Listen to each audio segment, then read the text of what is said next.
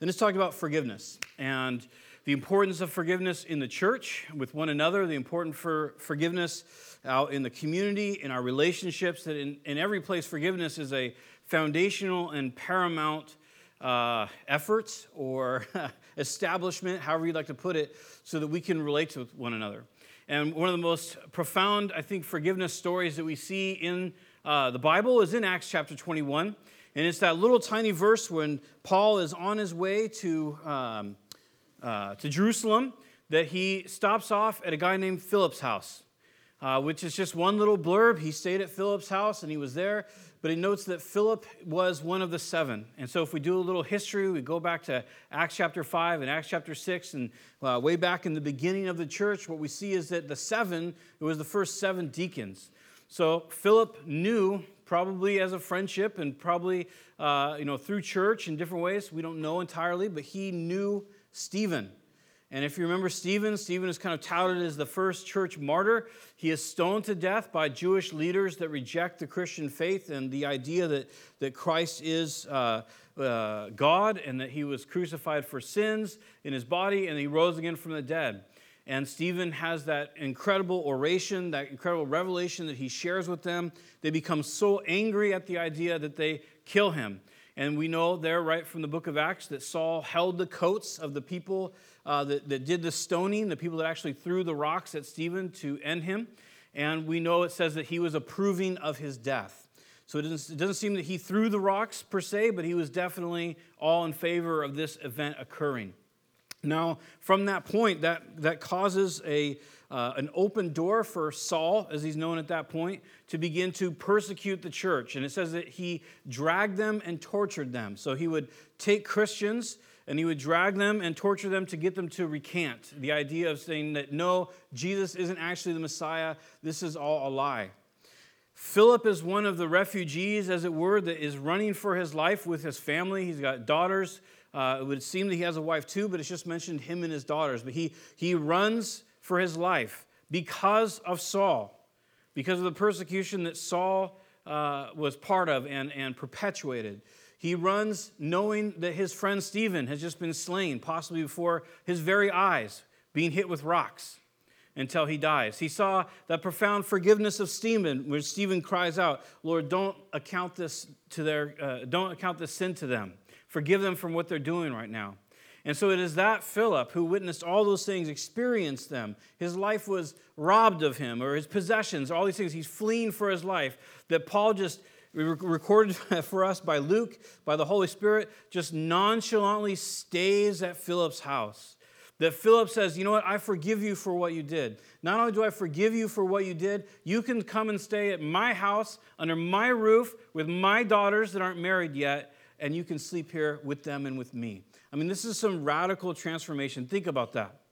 You know, we're, and, and, and we're so quick if somebody has a different political view or somebody has a different uh, uh, well, I don't know, any view, religious view, musical view. It doesn't matter what. We just go like, oh, you're dead to me. You know, you don't know. You're, you're. I can't. We can't have fellowship. We can't talk. You know, we we this guy invites into his home the man who stole everything from him, and fellowships with him. And it says he was there for many days. It wasn't just some overnight thing where Philip could grin and bear it and like, oh, it's good to have you, Saul. But he, but the many days getting up, feeding him, taking care of him. I'm not saying like weird stuff, but just providing for him, you know, all those things. Forgiveness is radical because without forgiveness, true forgiveness, the idea that I can lay aside what someone has done for me to me, I'm not talking about abusive situations or something like that, but when someone has repented, when someone is, is that I can accept them back into my life and I can receive what they, what they have to say and I can also provide for them and help them and love them in that way. That kind of forgiveness is what's needed in church, right? In, in the, the called out gathering of God's people. It's needed in our families, it's needed in the community. And it's going to be forgiveness, ultimately, the, that, that expression of love through Christ, where we're going to see, or a place, I should say, where we're going to see I think, tremendous growth in our life and in those around us, and trust and in comfort and peace, all these things uh, as we learn to forgive each other. And it's kind of in that vein that today in Acts chapter 21, uh, we see a very interesting portion of Scripture. I think it's one of the most debated portions of Scripture, one of the most. Um, uh, I don't know, surmised, you know, uh, interjected, you know, all these uh, um, thoughts on was Paul right? Was Paul wrong? Was James right? Was James wrong? Were the elders right? Were the elders wrong? You know, what was happening here? It's just, it's pandemonium. And you, you got to love it because it's pandemonium and the Lord is still on the throne. And we don't have to today come up with who did what was right and what were all the right or wrong decisions. We can just take, I think, some lessons from the heart of the people that were involved and kind of move on with that.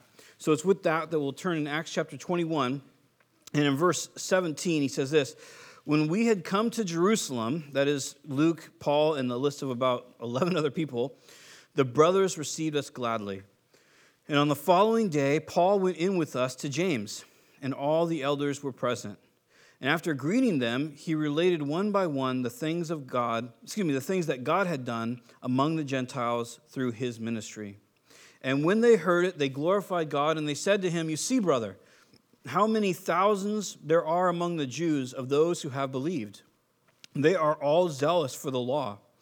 And they have been told about you that you teach the Jews who are among the Gentiles to forsake Moses, telling them not to circumcise their children or walk according to our customs. What then is to be done? They will certainly hear that you have come. Do therefore what we tell you. We have four men who are under a vow.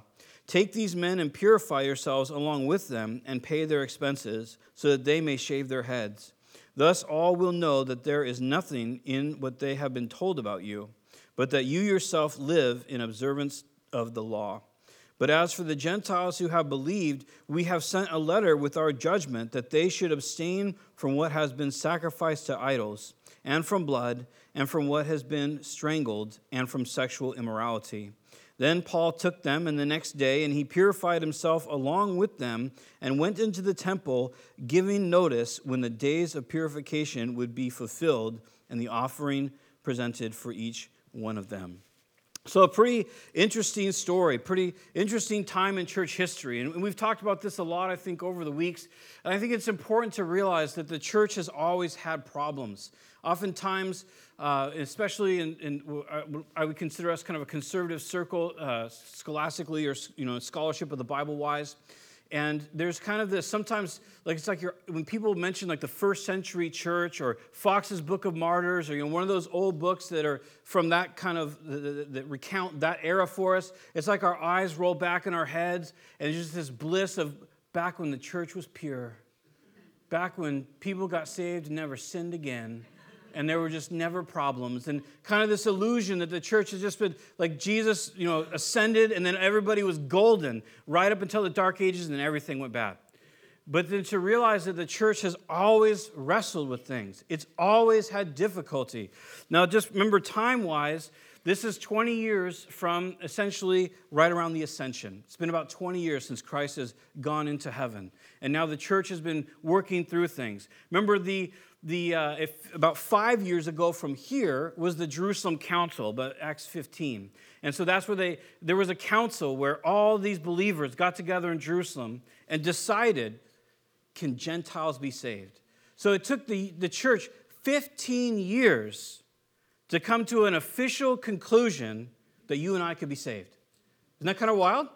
And there's a reason for that, and there's a history for that. And there was, you know, as far as how the Gentiles, for the, the, previous 800 years before Christ came, there's a pretty radical history of how the Jews were abused by essentially every Gentile nation that conquered them, including Rome, right? So they're, they're under Roman rule at this time. They don't have their own authority, they don't have their own, uh, they the, Rome took away their right to execute people. I mean, there's some substantial things that are going on. We're not justifying hate or anything like that, but that's, that's what was, was happening. So it takes the church a long time. It takes Peter a long time to realize that, that the, the Jewish law is not to be followed for, for righteousness' sake or sanctification's sake. It takes James a long time to realize this. So what we're reading here is a product of that. What happens? Paul is on, he's returning back from his third missionary journey. He shows up and they're greeted with joy, right? It says the brethren, they were so glad to see them. They were genuinely glad to see them. And then as they come in, they, they say that Paul says that he related uh, one by one, meaning like he was very meticulous in relating what God was doing amongst the Gentiles. And he had witnesses about what God was doing amongst the Gentiles, just like he did five years prior when he shows up at the, the Jerusalem council.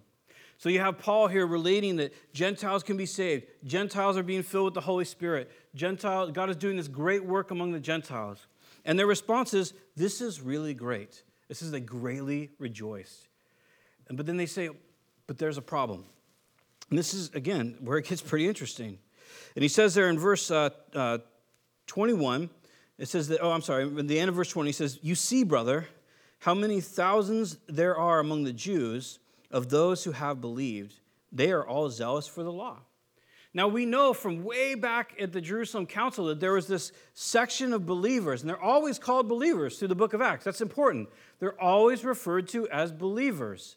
In, in, in this case, they are believers that were of the sect of the circumcision meaning that they were people that got saved, or also they're called the sect of the Pharisees. They were Pharisees that got saved, meaning they put their trust in Jesus Christ for the forgiveness of their sins, believed him to be the promised Messiah that one day would come back and reign.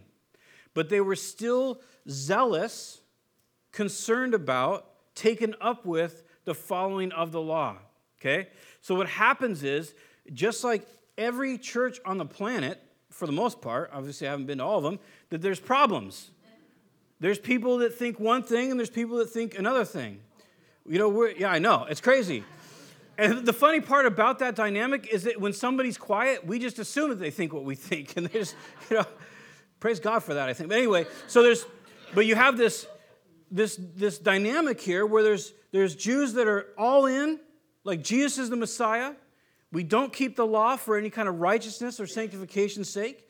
You have people that are Greeks that are like, we never even kept the law. So we have this letter from James from five years ago that kind of lists out some things that we're not supposed to do. And they even said why in Acts 15, if you to read it. James says the reason why we're writing this letter is because there's Jews in every city. They're trying to make sure that there's a peace between Gentiles and Jews as they get saved. They're trying to promote unity in writing that letter, right? So that whether the letter was right or wrong or whatever, it came from a good place. And they write that letter. Now we fast forward to here, and what's the concern is like all these people that are still zealous for the law, they're believers, they're in home churches and whatnot, because there's we don't have after Solomon's portico, we never really read of like the 3,000 person church again, just that there's that's going on in different locations around the city. And their, their concern is like, hey, they're going to eventually find out that you're here. And they've been told that you forbid, that you say to forsake Moses, stop circumcising your children, and that do not observe the customs that we have. So, number one, one of the problems is that's a rumor, right? Because Paul never said to forsake Moses. He never said abandon all the customs, do not observe the customs. And he never said do not circumcise your children. He never said any of those things.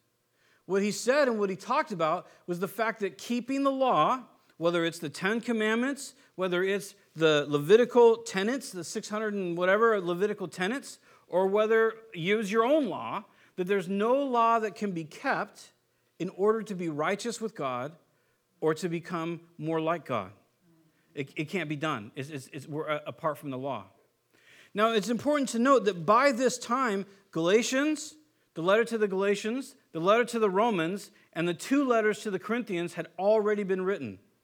Okay, so when they're going through this, Paul had already written those letters. So let's, I just want to, just real quick, let's turn to Galatians chapter 2.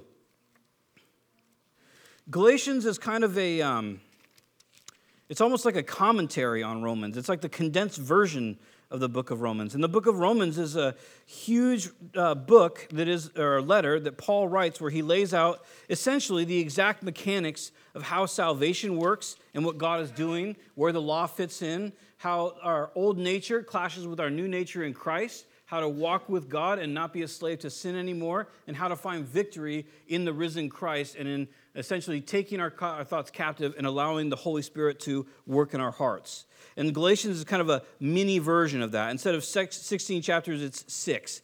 So in Galatians chapter 2, just to kind of illustrate what was going on in the church and what illustrate what, what Peter, excuse me, what Paul is teaching, we'll pick up in Galatians chapter 2 and verse 11. But when Cephas, that's Peter, came to Antioch, I opposed him to his face. Let's just pause there for a second. Because he stood condemned. We don't really think in those terms, do we? We think in like, here's Peter. He's got the, you know, I don't know what century art that is, but he's got like the big round thing behind him, like his halo, and he just like, right? That's how we think of the apostles. They have big round things. They do nothing wrong. I mean, they were losers, and then Jesus saved them, and then from there on, they just said everything right. But that's not actually who they were.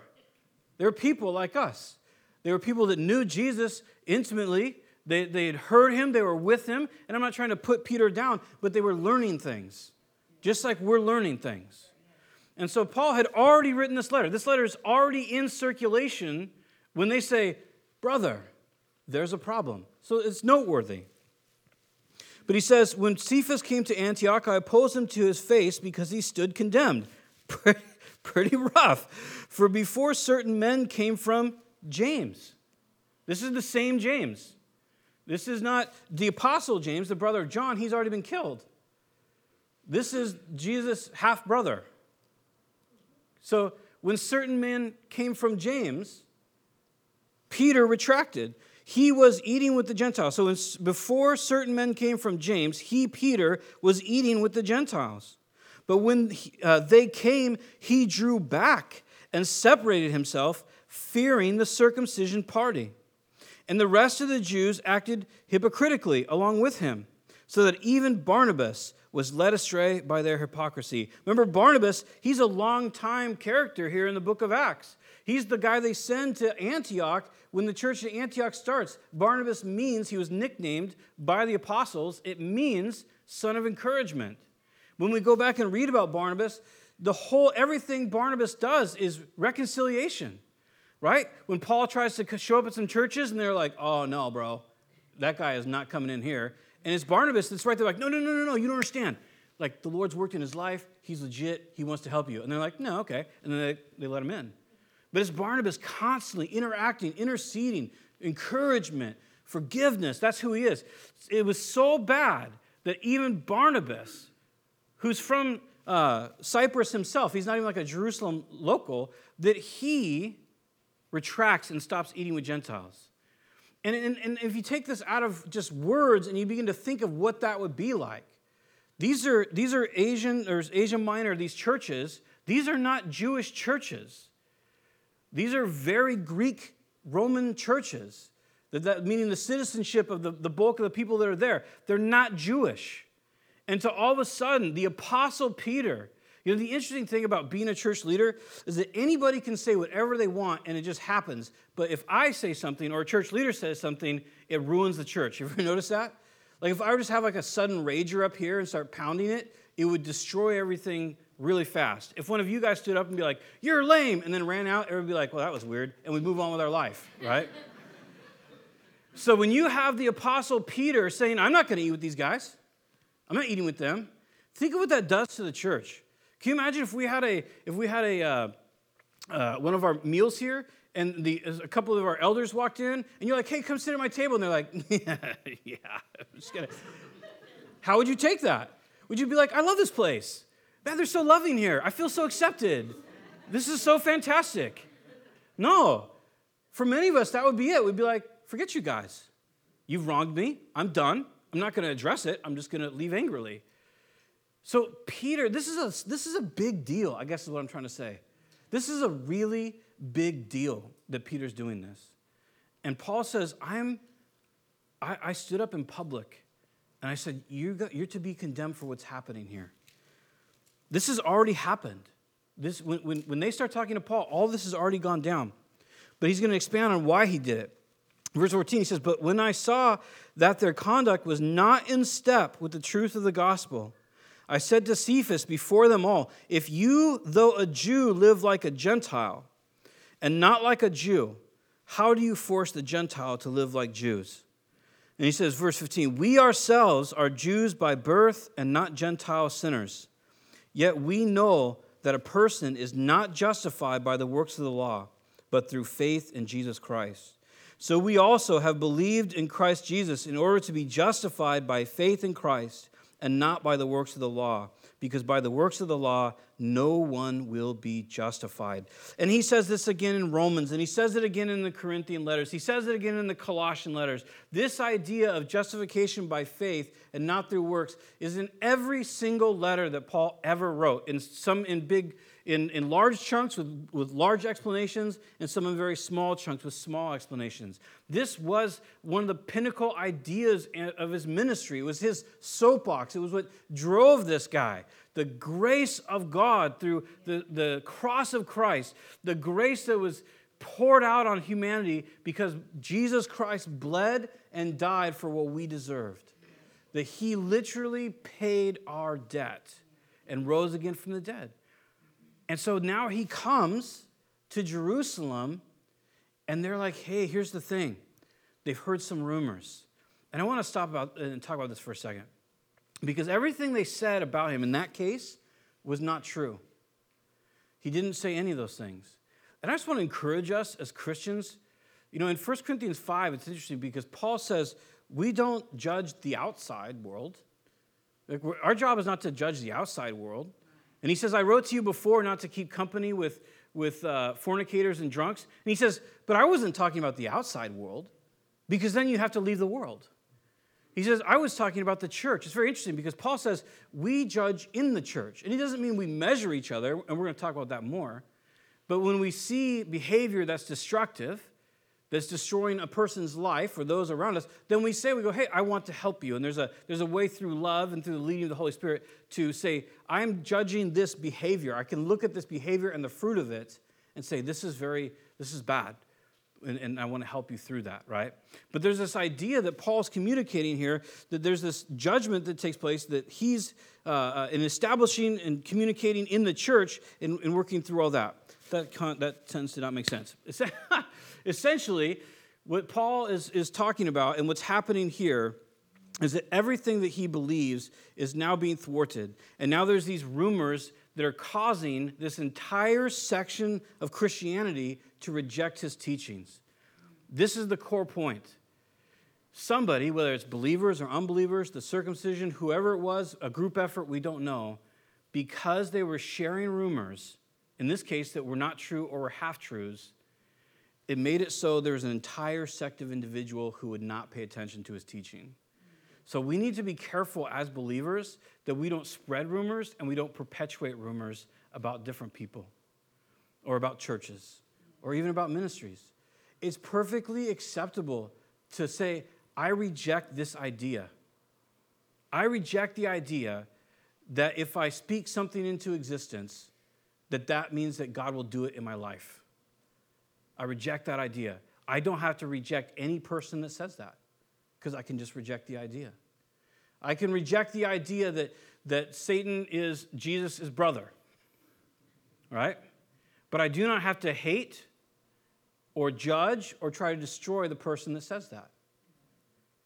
You know, I, let me give you an example. Um, uh, and I'm going to use this example because it's on the positive side, because I don't think it's healthy to mention names from the podium but Rick Warren. Okay, let's just roll with me. To some, you know, I, I knew a guy one time who said to me, in earnest and in care for God's people, Rick Warren, this is a direct quote, Rick Warren is on the team to usher in the Antichrist. Okay, because he cared about God's people and, and whatever. All right, and it was from a genuine place. This guy is just, it's just what he believed. He was big into conspiracies and different things like that. And he said he endorses homosexuality in the church, he endorses uh, Chrislam, the merging of Christianity and Islam, and he endorses, I can't remember, like psychology as a, as a remedy for, for people or whatever. So I thought that's interesting. So I don't, I don't know anything about Rick Warren. because he's never called me and said, Hey, James, what do you think I should do with my ministry? You know, he doesn't consult me on doctrinal issues. I have nothing to do with him. I've never talked to him. I've never act, interacted with him. I've never had even a platform. To, I don't know anything about him. I know he's got a really big church called Saddleback in California, and he wrote some books. That's I just told you everything I've ever known about Rick Warren. So then I go, well, okay, cool. I'm gonna uh, interesting. I'm gonna go check out this, his website, right? Because it's church, and real churches have websites and whatever, I guess, and whatever. So I go. I, obviously, I don't believe that. So I go to the website and I check out what we believe.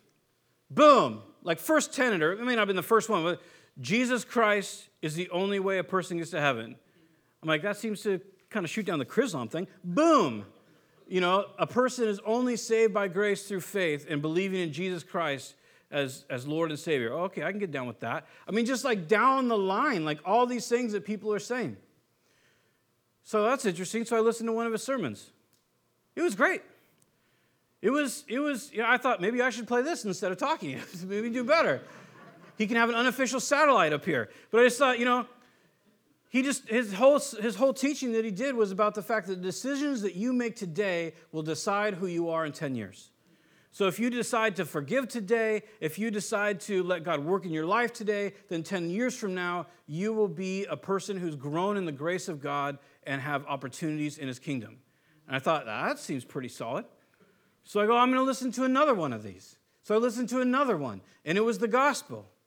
It was the fact that Christ died for sin and rose again from the dead. And every, so here's the thing, and here's why I bring that up.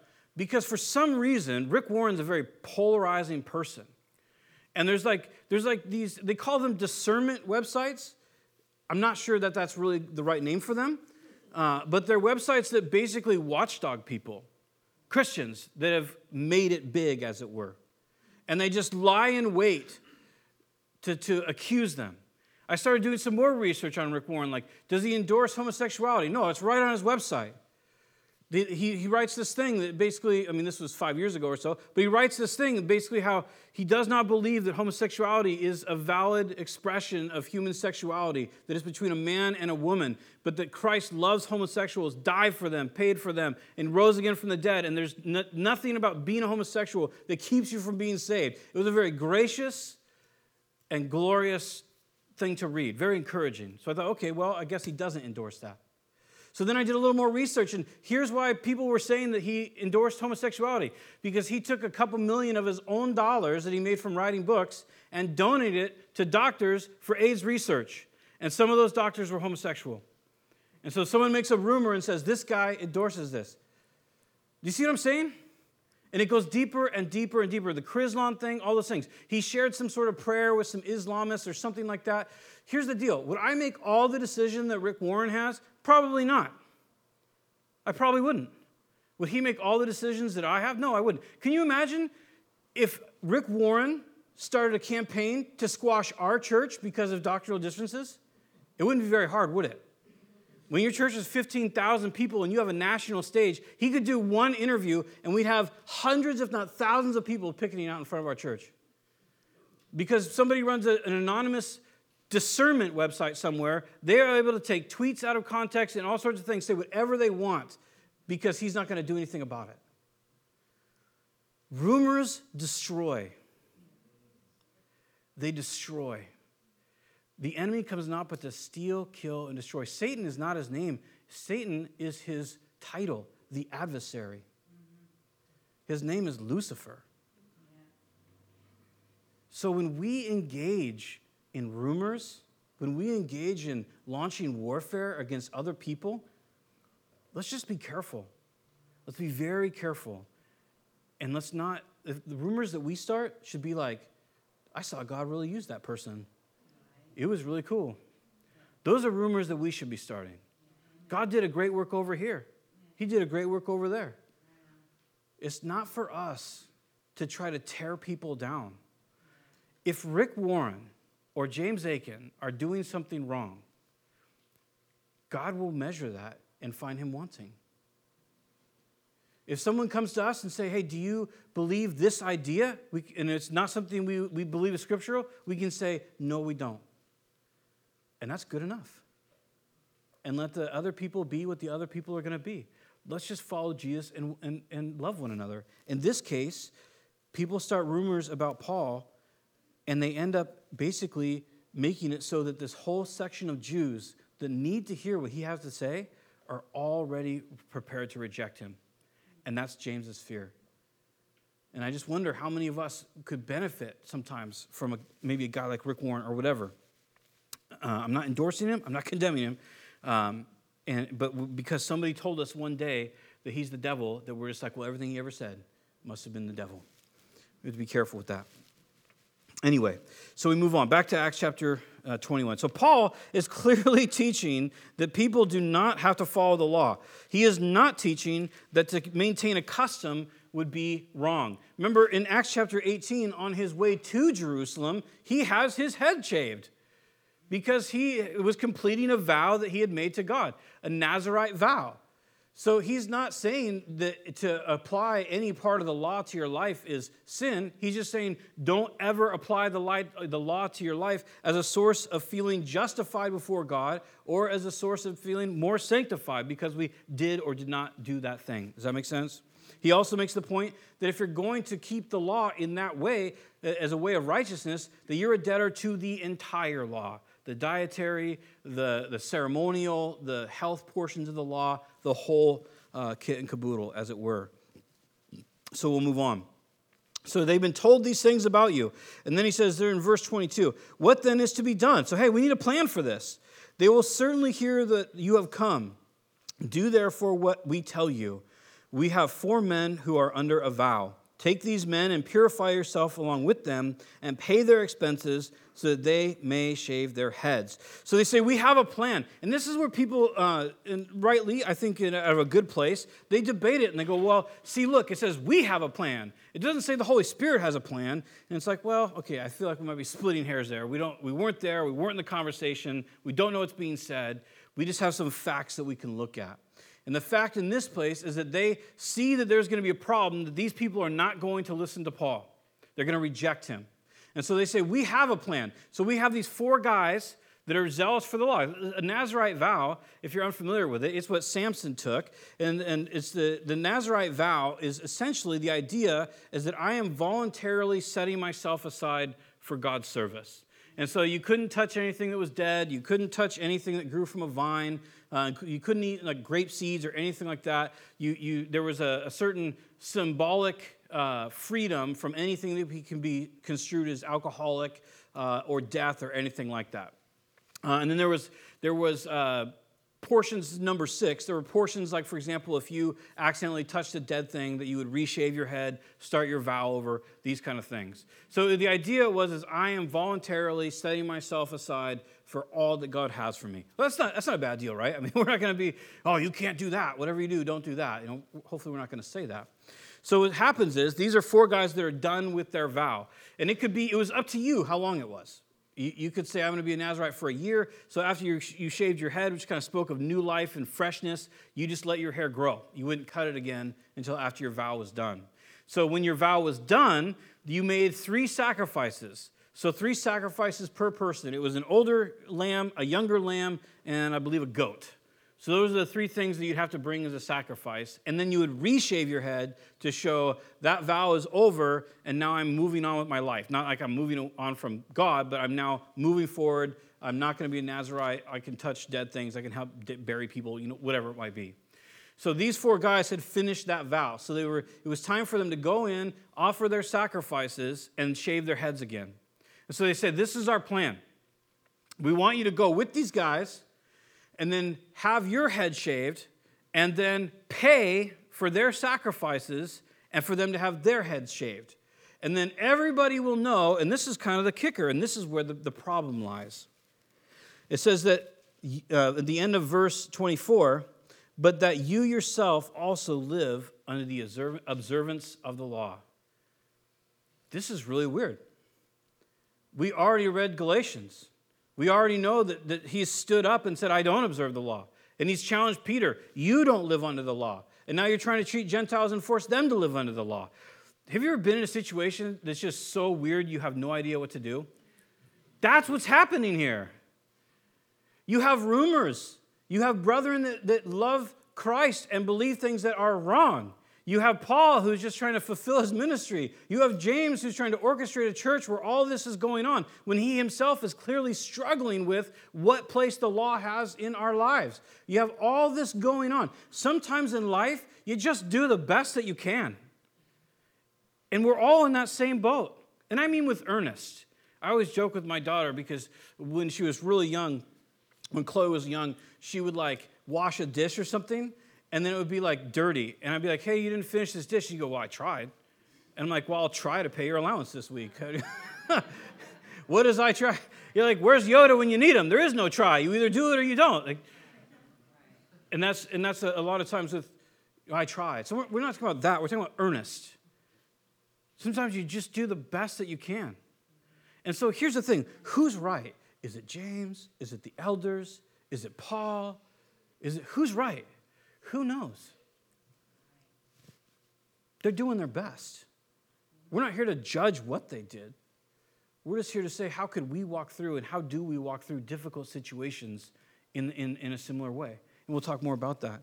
But they want Paul, for, they want people to think about Paul that he obeys the law, that he's observance of it. It means to keep or to guard the law.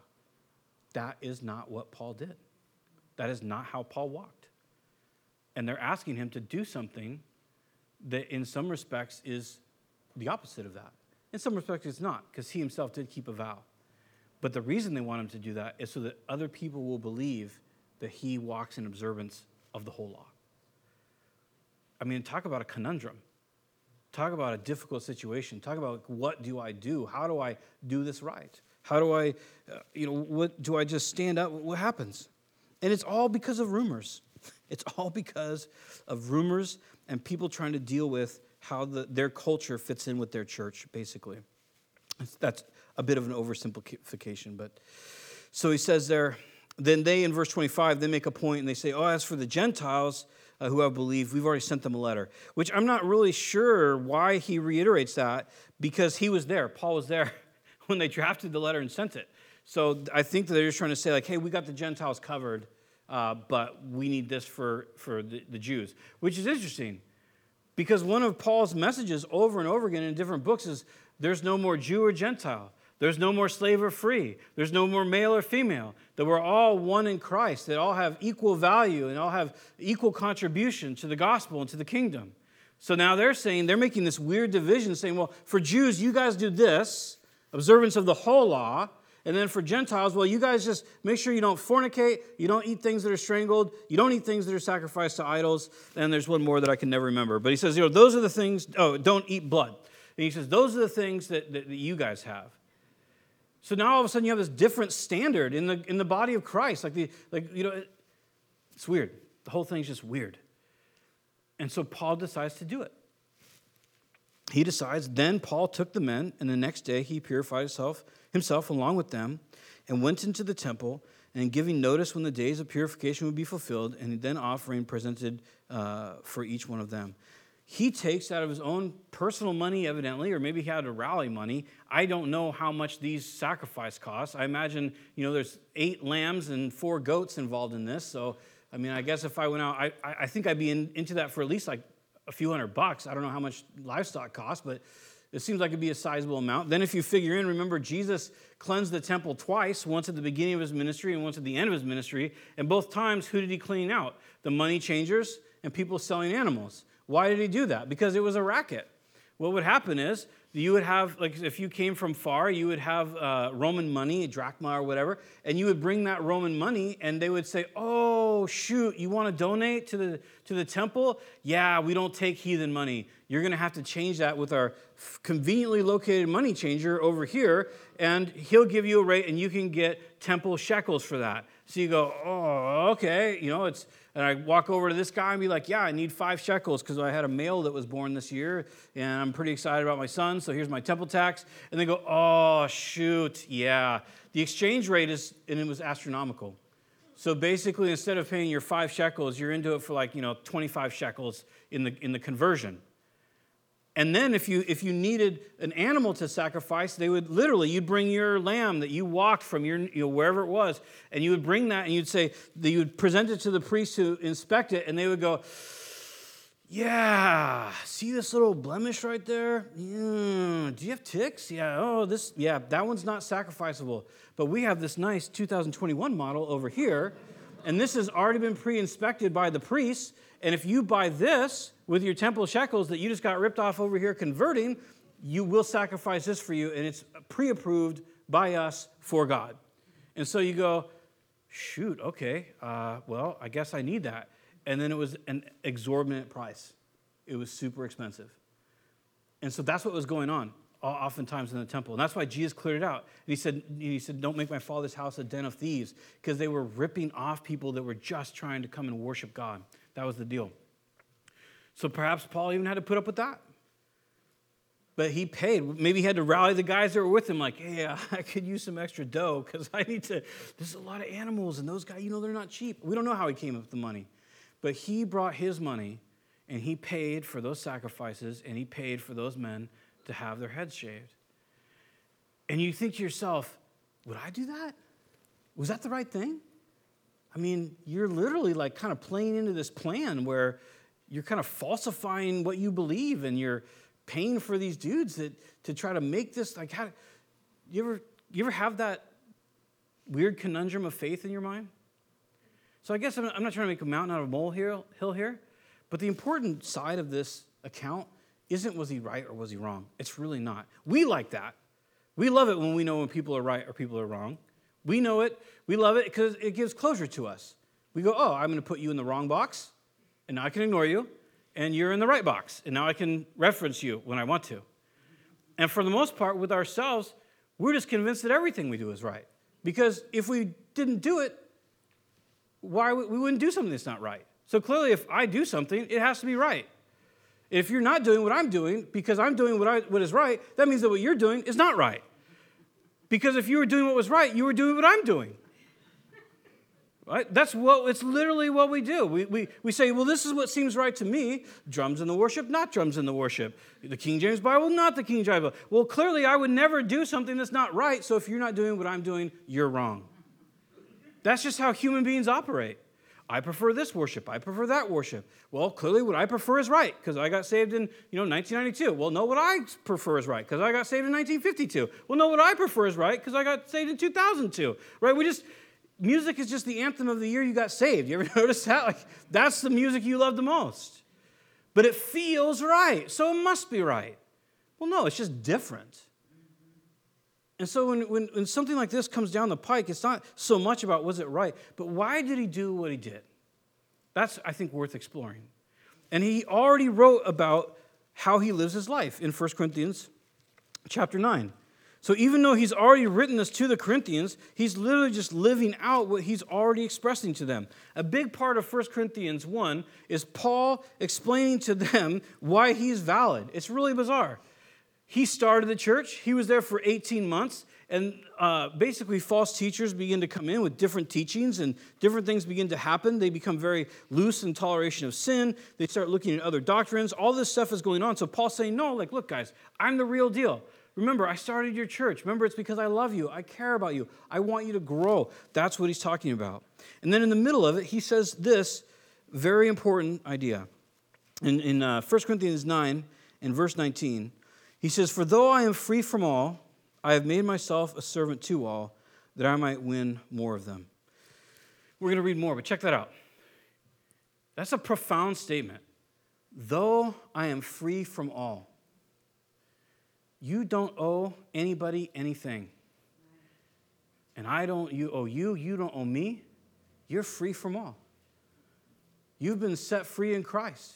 That's what Galatians, the, the big part of it, is all about. You're set free. You're free from the law as being a justification. You're free from having to serve at your church as being a justification. You're free. You have been set free from all. You're free. You have no obligation to me, save to love me, which is a tough one.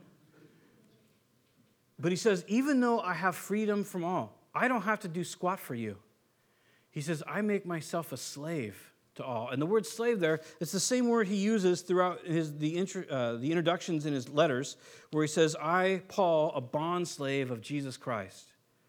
So here he's, it's translated servant, but it's really a Greek word, doulos, which refers back to an Old Testament practice, was essentially causing yourself to become an indentured servant or a slave of someone else. So in the Old Covenant, there's no, because uh, the Old Covenant, if you remember, the law, it governed an entire people, right?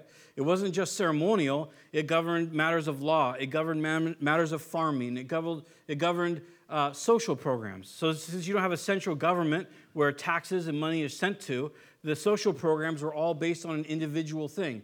Things like you're not allowed, if you're harvesting your field and you drop a piece of corn, it was against Levitical law to pick up that corn.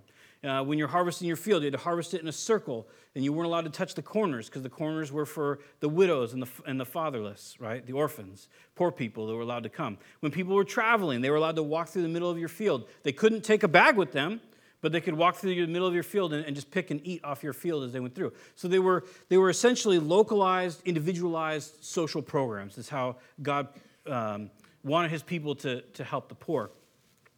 So it's in, in this law and in this uh, thing that, that Paul is going through. Where was I going with that? I don't know why I all of a sudden forgot. Oh, where essentially part of that was if a person became impoverished, since there's no social safety net for them, as a, as a dad, I could sell myself into uh, slavery, basically, for a maximum of seven years. The seventh year, every person was to be released. So, what I would do is I would say, Wow, that dude's farm is incredibly prosperous. So, I'd walk up and I'd say, Hey, yeah, Look at my Chervil tomatoes. Yeah, we're not going to eat this year. Can I please sell myself to you? And that guy has the opportunity to say, Yeah, I'll buy you. And this is, I'll pay this. And I take that money and I give it to my family so that they can survive. And then I serve that person for the number of years. And then by that, I'm providing for my family. And then after that, he has to let me go. And there, it, was, it was different than slavery in the US or Europe in the sense that you had to treat people decently if you, if you harmed them or did something to them, you had to uh, send them away uh, with recompense for that. It, it was not like what we think of slavery. But there was a law that if this person that you sold yourself to was uh, very kind to you and provided for you, you could become what was called a bondservant. You could say, and you, you, you would go to the basically the, uh, your master, and then he would take you before the elders of your your location where you lived, the, the, the village or the city where you lived, and you would publicly proclaim, I love my master, he takes good care of me, and I'm going to serve him forever. And then they would go, okay. And then you go back to the house uh, that, your master owns, and they put your head against the, the door and your earlobe against the door, and they slam an awl through it, through your ear, into the door. You're like, cool. Then they pull it out and they put a, a ring in, a gold ring. And then anytime that you were out shopping, if you're in the bazaar or you're doing something, people would see that gold ring and go, that dude works for a very kind person.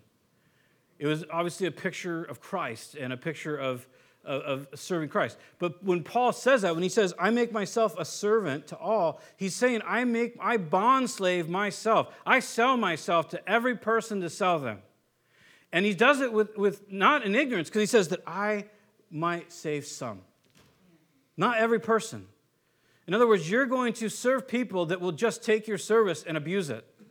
You're going to serve people and you're going to help people that could care less about you or what you're doing or Jesus or any of that. And that's okay.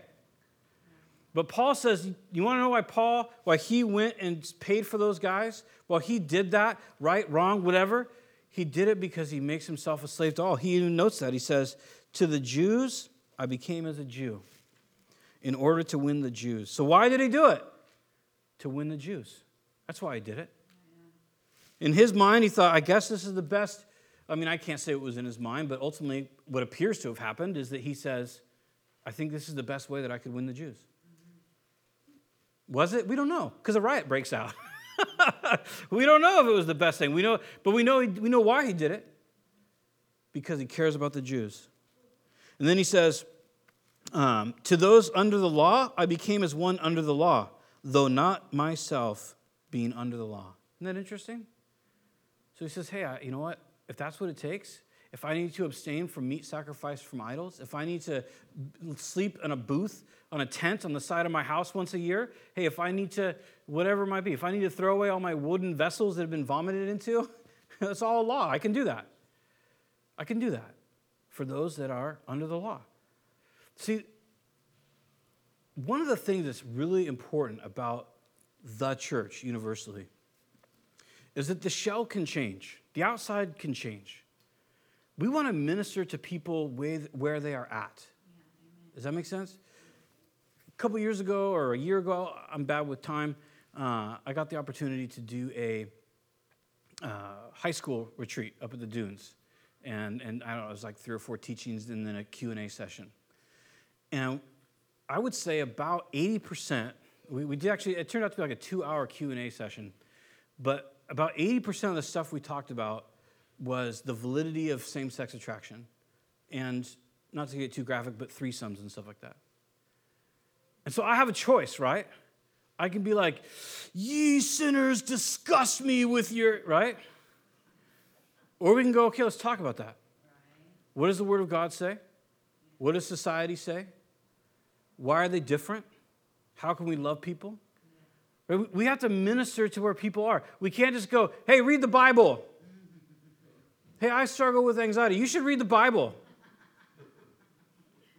That's probably going to make people more anxious because they're going to be like, I swore in my wrath that I shall come back and destroy you. Like, you know what I'm saying? I'm depressed. Hey, read the Bible. What good does it do? If you don't understand what you're reading, isn't that what like Philip's original ministry was all about? This guy's literally reading, the, this eunuch is reading uh, uh, Isaiah 53, which we're like, Isaiah 53, obviously that's Jesus. And, and then he like runs up to the, to the eunuch and he's like, that, I want to see that in heaven. Because I'd have been like, can you stop? But know, he runs up and he's like, and he's like, do you understand what you're reading? And the dude's like, no, I do not. Can you help me understand this? What if Phil was like, just keep reading? You know? What story will we have? But no, he jumps up on the, on the chariot. I would have been very thankful for that. Like, whoo, thank you. Do you have some water, perhaps? But so he's, he, he jumps up on the chariot and he tells him exactly what it means. And the dude's like, I believe. Can I get baptized right now? And Phil's like, yeah, sure, let's do this thing. He doesn't say, well, here's what we're going to have to do. We need two weeks of discipleship. We need to make sure that you make the right confession. It was between the eunuch and the Lord. I'm not saying let's be cavalier. I'm not saying let's reject scripture or not care about it. I'm just saying that we, I think we need to just like trust God. you know? He's doing a great work. And, and let's minister and let's care. Serve one another. That was Christ's commentary about his own ministry. He said, The Son of Man did not come to be served, but to serve and to give his ransom or his life as a ransom for many. This was it was Jesus' ministry, it was Paul's ministry, it was Barnabas' ministry, all these people throughout. It was um, oh, I'm terrible with names. It was uh, uh, the lady in Ephesus that has the house. It was her ministry just over and over. Jesus lived based on the ministry of, of women helping him survive with, with money and stuff like that. Like just giving and giving and giving and serving. That's how we're going to win people by ministering to them where they're at, not making weird demands or judgments of who they are, but loving them, forgiving them, caring about them. Do we embrace truth? Of course we do. Of course, it's the truth that saves, it's the truth that sets you free. It's truth. But we minister the truth in love. So you have this really, I guess I, it's, it's this, this section is dear to my heart. Not that that has to matter to you, but it's dear to my heart because like, who knows what's going on? Who knows what the right thing to do was? They did their best. And they ministered and they cared for each other. And that's, that's really what God has called us to do to lay down our life for one another, to care for one another. And he says, when we do that on an individual basis, and whether church basis or community or relational in a, in a family or at work or whatever it might be, when we do that, when we walk in that way, he says amazing things happen. People get saved, people feel loved. to minister to them where they're at. Not to where we at, not to where we're at, I should say, but where they're at. One last verse here in Romans uh, chapter 14. Paul illustrates this again just to, to drive the point home.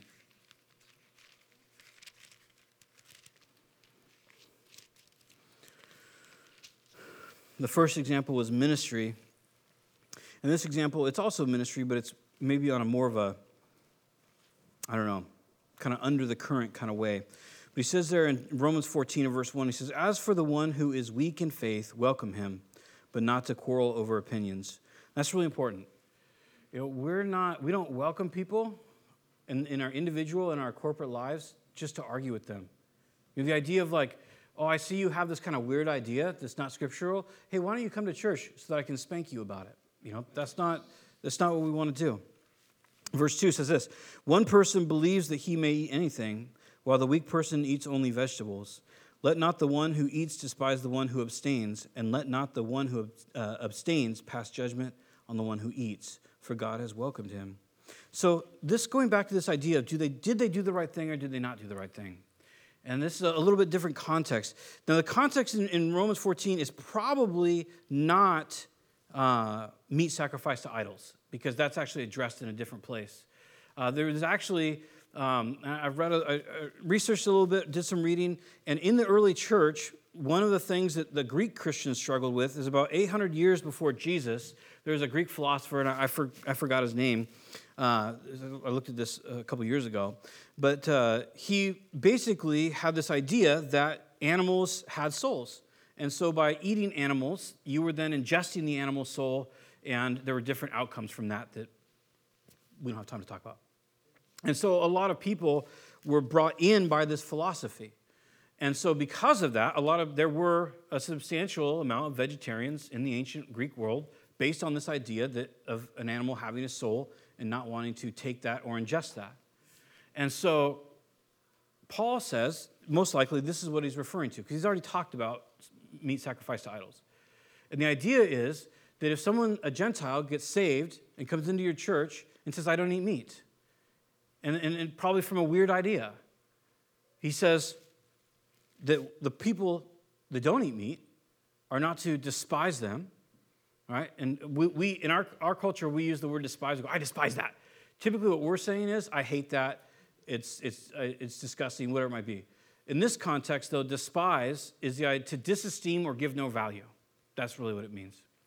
So he says the person that eats, the person who's like chomping on that steak, that person doesn't look at the person who abstains, even if it's because a, a non-scriptural point, and say, and, and say, you have no value. I disvalue you. You're not valuable to me. But the person who abstains, who says, No, I have this conviction because I'm doing what's right, is not to look at the person who eats and judge them and say, You're condemned before God because of what you're doing, or you're condemned for what you do. Now, again, this is very hard for us because we like closure. We like to be able to just be categorized and go, okay, that's what you're doing. That's wrong. You're wrong. Okay, cool. I just know you're wrong, and now I'm going to be over here. But that's not what the church is called to do. We're called to rally around the fact that we've been forgiven by Jesus Christ and he's building his kingdom, and we can be part of that if we're willing to humble ourselves and to serve him. That's what we're called to do as Christians, and is to move forward in this, in this not acceptance of ideas. We don't have to go, hey, it's cool that you think that animals have souls and that if you eat the animal, you eat their soul. Okay, I don't believe that, but I love you. And if I have you over, I'll make asparagus, you know, whatever, whatever it might be. And he's going to go on, he makes this point. He says, verse 4 Who are you to pass judgment on the servant of another? It is before his own master that he stands or falls, and he will be upheld, for the Lord is able to make him stand. I think sometimes we don't like that either. We like it, the Lord's able to make me stand. But if you're thinking wrong, why would he make you stand? But he says, the Lord will make him stand. That should really encourage us because we have all sorts of crazy ideas all sorts of feelings and all sorts of just conclusions that are cultural or unique to our thought processes or whatever, and we, we set those up as law and doctrine. If we try to cause everyone to say and believe what we say and believe, we're not going to do any favors to anyone. Instead, we just stick to the basics Jesus Christ, crucified, raised from the dead. Sanctification, being, meaning being conformed to the image of God, into the image of His Son, over time, comes through grace, comes through listening to God, comes through obedience, not through the law.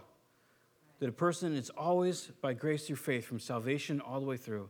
And then when you believe something different than, than what I believe, or when I'm doing something that stumbles you, I can say no to myself. I love that. I'm free from all. That's, and I think the reason I, I harp on that is because that's kind of the, I love America, but that's the American banner. I'm free from all. I'll do what I want. I don't care what you think of it. Isn't that how our society thinks? It's, all, it's mine anyway. Your business, what is mine your business? This is just me and the Lord. You have no right. That doesn't win souls. So you can have that kind of Christianity, and that's fine. It'll be a lonely one. Or you can look at it like Paul and say, hey, you know what? If that offends you, or if that's weird for you, I don't have to do that. Now, I mean, obviously there's limits to that. If someone comes in and says, well, you know, I don't like, I don't like instruments in the worship, so you're not Christians. We can go, well, that's probably something you should probably seek another fellowship for. So it's not, it's not that we do every crazy thing that someone has for us, but we're able to, in things that are peripheral, to say, hey, I don't, I don't have to do that. I don't have to be that way. I don't have to, I'm not going to invite you over and, and drink a bunch of beer if you're an alcoholic. I'm not going to, hey, invite you over and have a big steak when you're uh, a vegetarian. I can minister in those ways. I can care about you. I can be your bond slave. And that's how the kingdom of God is built. It's by people that are willing to humble themselves and move forward for the good of others. Let's pray. Father, thank you for your word. Thank you for the example. Lord, thank you that uh, we have these uh, holy men and women of old that went before us and walked through difficulties and always found you faithful. Lord, thank you as your word says there's so great a cloud of witnesses to everything that you've done and who you are, and Lord, we're being cheered along um, because you're faithful. I pray, Lord, that you would uh, give us divine appointments this week. Each one of us, we'd be able to run into people and talk to people, share your gospel with people, invite to church people. And Lord, we pray that people would get saved. We pray that you bring people in uh, that don't know you. You bring people in that are uh, feeling lost or just bobbed about on the ocean and to find meaning and to find you. Uh, Lord, we just commit our hearts to you and we thank you for being so kind to us. In Jesus' name, amen. Hey, God bless you guys.